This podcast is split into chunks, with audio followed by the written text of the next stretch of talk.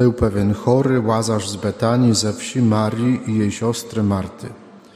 Maria zaś była tą, która namaściła Pana olejkiem i włosami swoimi otarła jego nogi. Jej to brat Łazarz chorował. Siostry zatem posłały do niego wiadomość: Panie, oto choruje ten, którego ty kochasz.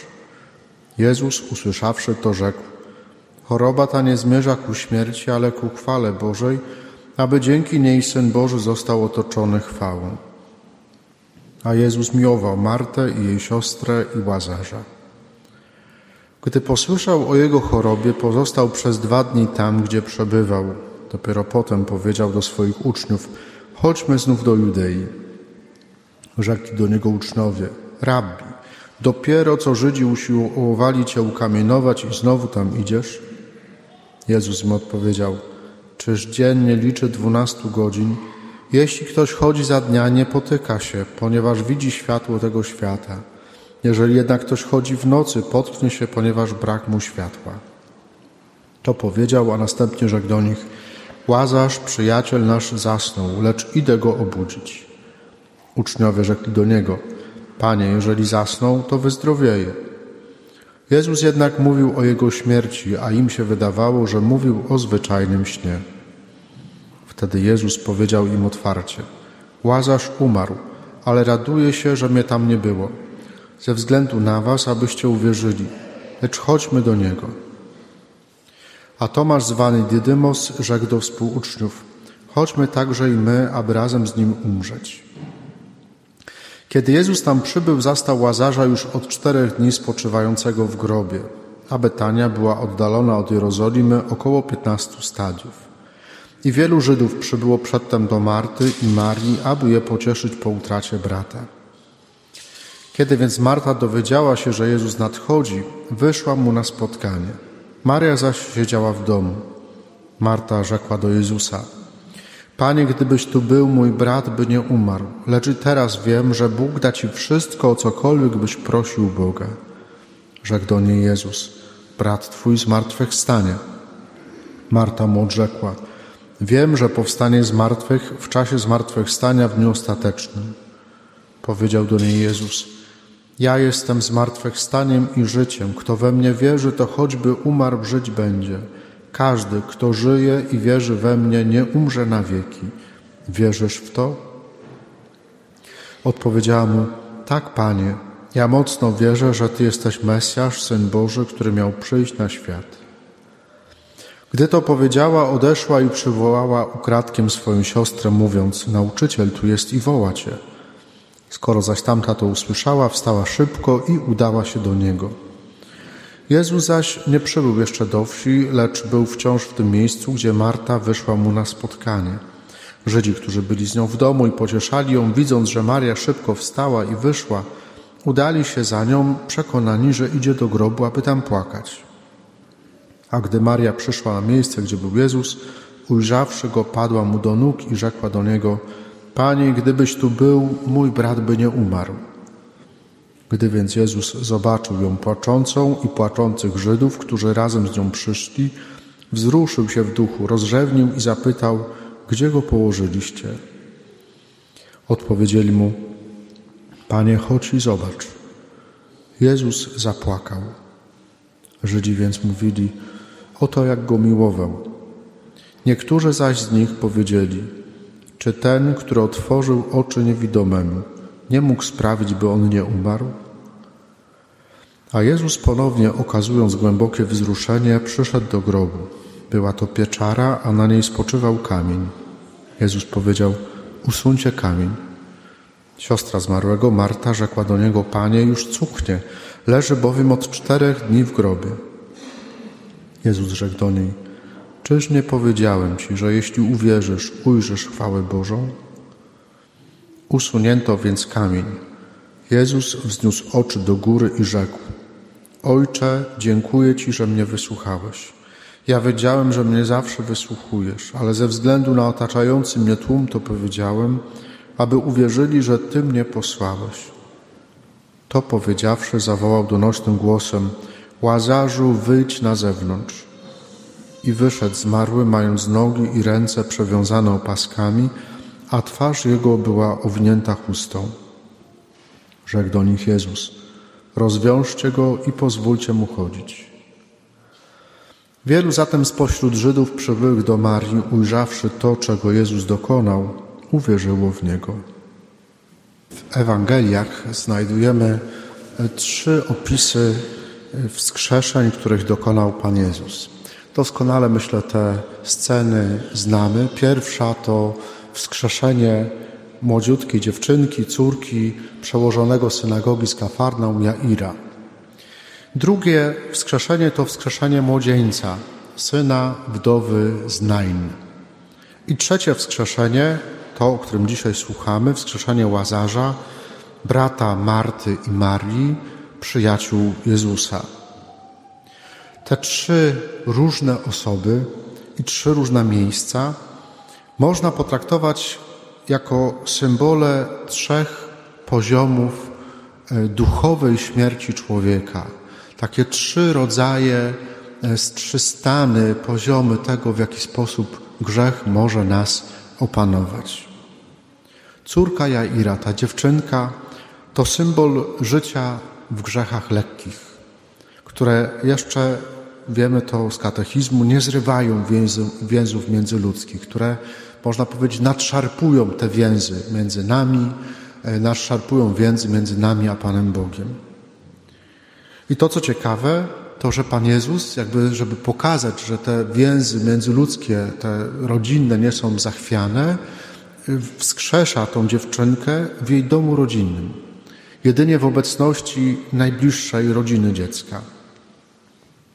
Wskrzeszenie młodzieńca dzieje się w innych okolicznościach, ma miejsce w bramie miejskiej. Pan Jezus idzie wraz z tłumem, e, ze swoimi uczniami, z tłumem i w bramie miejscowości, czyli na pograniczu miasta i, i, i przedmieść, spotyka kondukt żałobny, który akurat wyprowadza ciało zmarłego syna wdowy z Nain.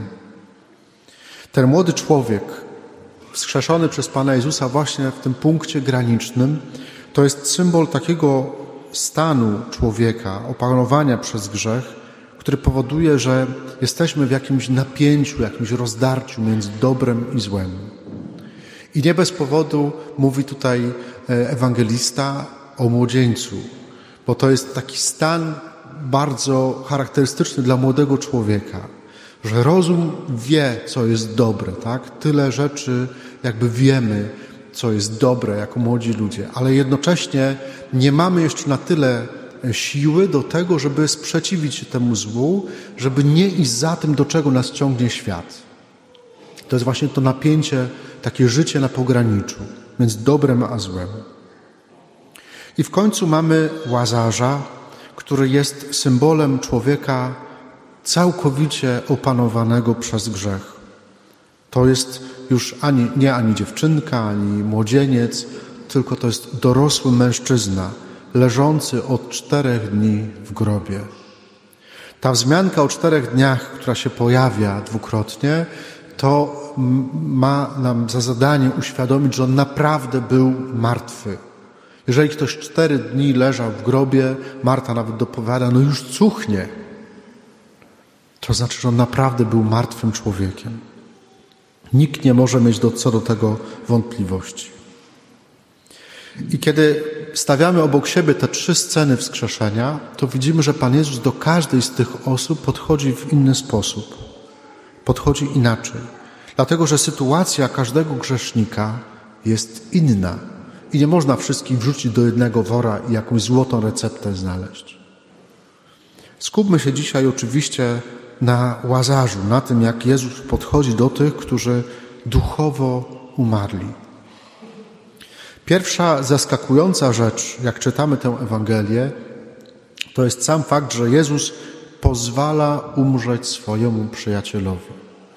Ma się wrażenie, że on wręcz ociąga się z przybyciem do Betanii, mimo że wie o chorobie swojego przyjaciela. Pozwala mu umrzeć. I kiedy w końcu przybywa, to najpierw naprzeciw wychodzi mu Marta. Pamiętamy ją z tej sceny, kiedy e, Pan Jezus był u niej w gościnie i, i Maria słuchała go siedząc u stóp Pana Jezusa, a Marta tam wszystko ogarniała. Więc ona, ona też tutaj widać, że to jest taka bardzo energiczna kobieta, która wychodzi pierwsza na spotkanie i pierwsze słowo, które e, niejako na powitanie zwraca się z nim, w nim do, do Pana Jezusa, to mówi, gdybyś tu był, mój brat by nie umarł.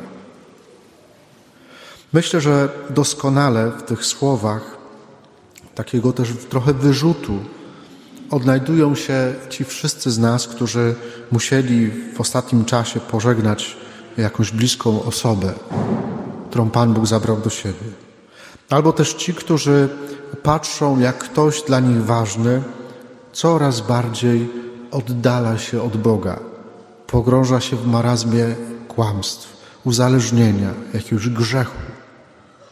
To są bardzo często doświadczenie wielu rodziców, którzy patrzą, jak ich dzieci odchodzą od Pana Boga i mówią, co my mamy zrobić? I w ogóle, co ja złego zrobiłem? Czy, czy w czym, czego nie dopełniłem? Tak? Co, się, co się wydarzyło w życiu tych ludzi? I przychodzą i są kompletnie bezradni. Gdybyś tu był, to mój brat by nie umarł. Pan Jezus rozmawia z siostrami. I w tej rozmowie, szczególnie w tej rozmowie z Martą, bo ona jest bardzo e, tak obszernie e, no, przekazana, w tej rozmowie nie ma żadnego pustego pocieszania. Nie ma żadnego poklebywania po plecach, mówienia, słuchaj, nie płacz, nic się nie stało. Nic tam takiego nie ma. Pan Jezus nie, nie, nie zawraca e, rzeki kijem. Nie. Łazarz umarł. To jest fakt. Ale jest też w tej rozmowie bardzo mocno wybrzmiewa obietnica Pana Jezusa, że śmierć, że grzech nie mają w tej sytuacji ostatniego słowa. Kto wierzy we mnie, choćby i umarł, żyć będzie. Każdy, kto wierzy we mnie. Bóg chce, żebyśmy żyli. To jest Jego pragnienie. I nie może być Bogu jakby nie mieści się w sercu to, żeby grzech czy śmierć mogła mieć ostatnie zdanie, mogła postawić kropkę na końcu zdania, jakim jest naszym życie, nasze życie. Myślę, że ta rozmowa sióstr Łazarza z Jezusem o Łazarzu to jest zaproszenie do naszej szczerej modlitwy za tych wszystkich, których pochłonęły grzechy. Jeśli są dla nas ważni, to pierwszym orężem walki o nich nie jest bynajmniej strzępienie języka i doskonale e, tacy rodzice zdają sobie tego sprawę, że właściwie każde słowo, które byś zwrócił uwagę, byś coś powiedział, to jeszcze bardziej zaognia sytuację. Pierwszym narzędziem walki o, tego, o tych ludzi, o tego człowieka jest modlitwa za niego, jest rozmowa Y, z Jezusem o tym człowieku, o tej bliskiej, ważnej dla mnie osobie. Ta rozmowa z siostrami kończy się głębokim wzruszeniem Jezusa i pytaniem, gdzie go położyliście? To, to pytanie odnosi nas do innego pytania, które słyszeliśmy na samym początku Wielkiego Postu, kiedy w pierwszą niedzielę Wielkiego Postu słuchaliśmy E, relacji z Księgi Rodzaju o upadku pierwszych ludzi. I tam po grzechu pierworodnym Pan Bóg idzie do raju i pyta Adamie, gdzie jesteś? Dzisiaj Jezus pyta, gdzie jesteś? Gdzie go położyliście? Pan Bóg, który szuka swojego przyjaciela. Po przybyciu do grobu Jezus płacze, a jego wzruszenie przeradza się w modlitwę do Ojca. Czy kiedykolwiek patrzyłem na to takiej, z takiej perspektywy, że kiedy grzeszę, to Pan Bóg mnie poszukuje? Czy kiedykolwiek miałem taką perspektywę, że kiedy grzech, grzeszę, to Pan Bóg płacze nad moimi grzechami? Czy kiedykolwiek miałem takie doświadczenie, że zapłakałem nad moimi grzechami? czy modlę się o swoje nawrócenie? Pan Jezus nakazuje odsunąć kamień i donośnym głosem woła.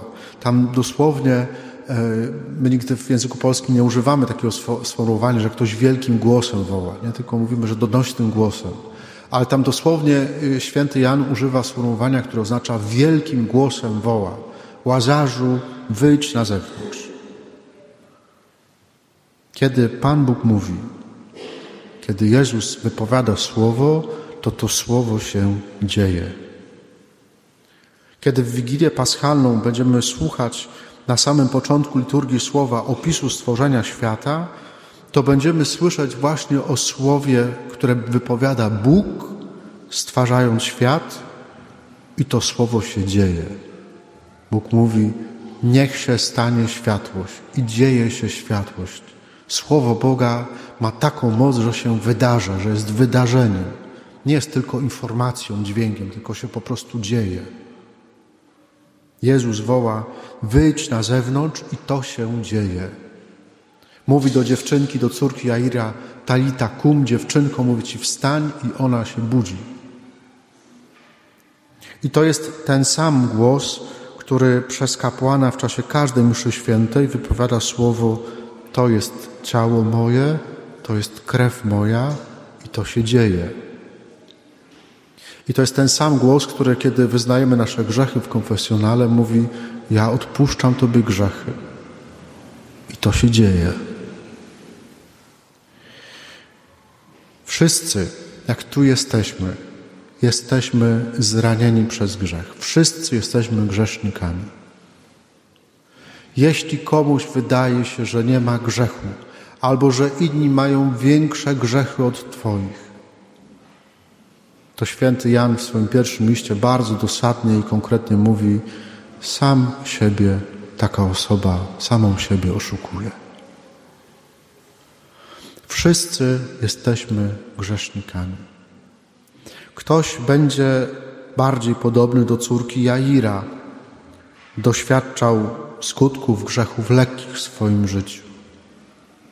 Ktoś inny bardziej odnajdzie się w tym młodzieńcu z który szamocza się między tym, co dobre, a tym, co złe, które choć głowa wie doskonale, co jest dobre, to jednak nie ma siły na to, żeby oprzeć się temu, do czego ciągnie go świat. Jest na, rozdarty na granicy. Ale może być też tak, że ktoś nie od czterech, ale od wielu, wielu dni, miesięcy czy nawet lat leży spętany w grobie grzechu, jakiegoś uzależnienia. Grzech nie jedno ma imię, doskonale zdajemy sobie z tego sprawę. Nie może być tak tym przybity tym grzechem, że nie ma już kompletnie żadnej nadziei na wyjście z tej sytuacji. Nieważne, kim jesteś, nieważne, jak daleko odeszłeś od Niego. Pan Bóg nie chce Twojej śmierci, nie chce, żebyś żył w grzechu. To, co już nieraz z tego miejsca mówiłem, normalnym stanem życia chrześcijanina nie jest życie w grzechu, ale jest życie w łasce. To nie jest normalne, jak, jak idziemy do spowiedzi raz na rok. To jest absolutne minimum. Normalnym stanem życia człowieka jest życie w łasce, że kiedy zdarzy nam się grzech, to po prostu idziemy do źródła łaski, do sakramentu pokuty żeby żyć w łasce. Bo Bóg nie chce, żebyśmy żyli w grzechu. Jezus podnosi głos i woła tak głośno, żeby każdy z nas usłyszał, żeby Cię to nie ominęło, żeby nie spłynęło po Tobie jak po kaszce, żeby nie przeszło obok Ciebie. Wyjdź na zewnątrz. Tam jest łazarzu, ale możesz to, y, swoje imię w to włożyć i to będzie dokładnie to samo słowo. Wyjdź na zewnątrz. Do wszystkich tych spraw zaś, które wiążą Twoje serce, Twoją duszę, które nie pozwalają Ci normalnie żyć, które zasłaniają ci oczy, jak ta chusta, która była na, na twarzy e, łazarza po wyjściu z grobu, które za, zakłócają Twoje patrzenie na świat. Do wszystkiego tego Pan Bóg mówi: rozwiążcie go i pozwólcie mu chodzić. Bo pragnieniem Boga, Jego największą radością, Jego chwałą jest to, żebyśmy żyli, żebyś żył, żebyś żyła. Chwałą Boga jest żyjący człowiek. Radością Boga jest żyjący człowiek. Więc żyj. Amen.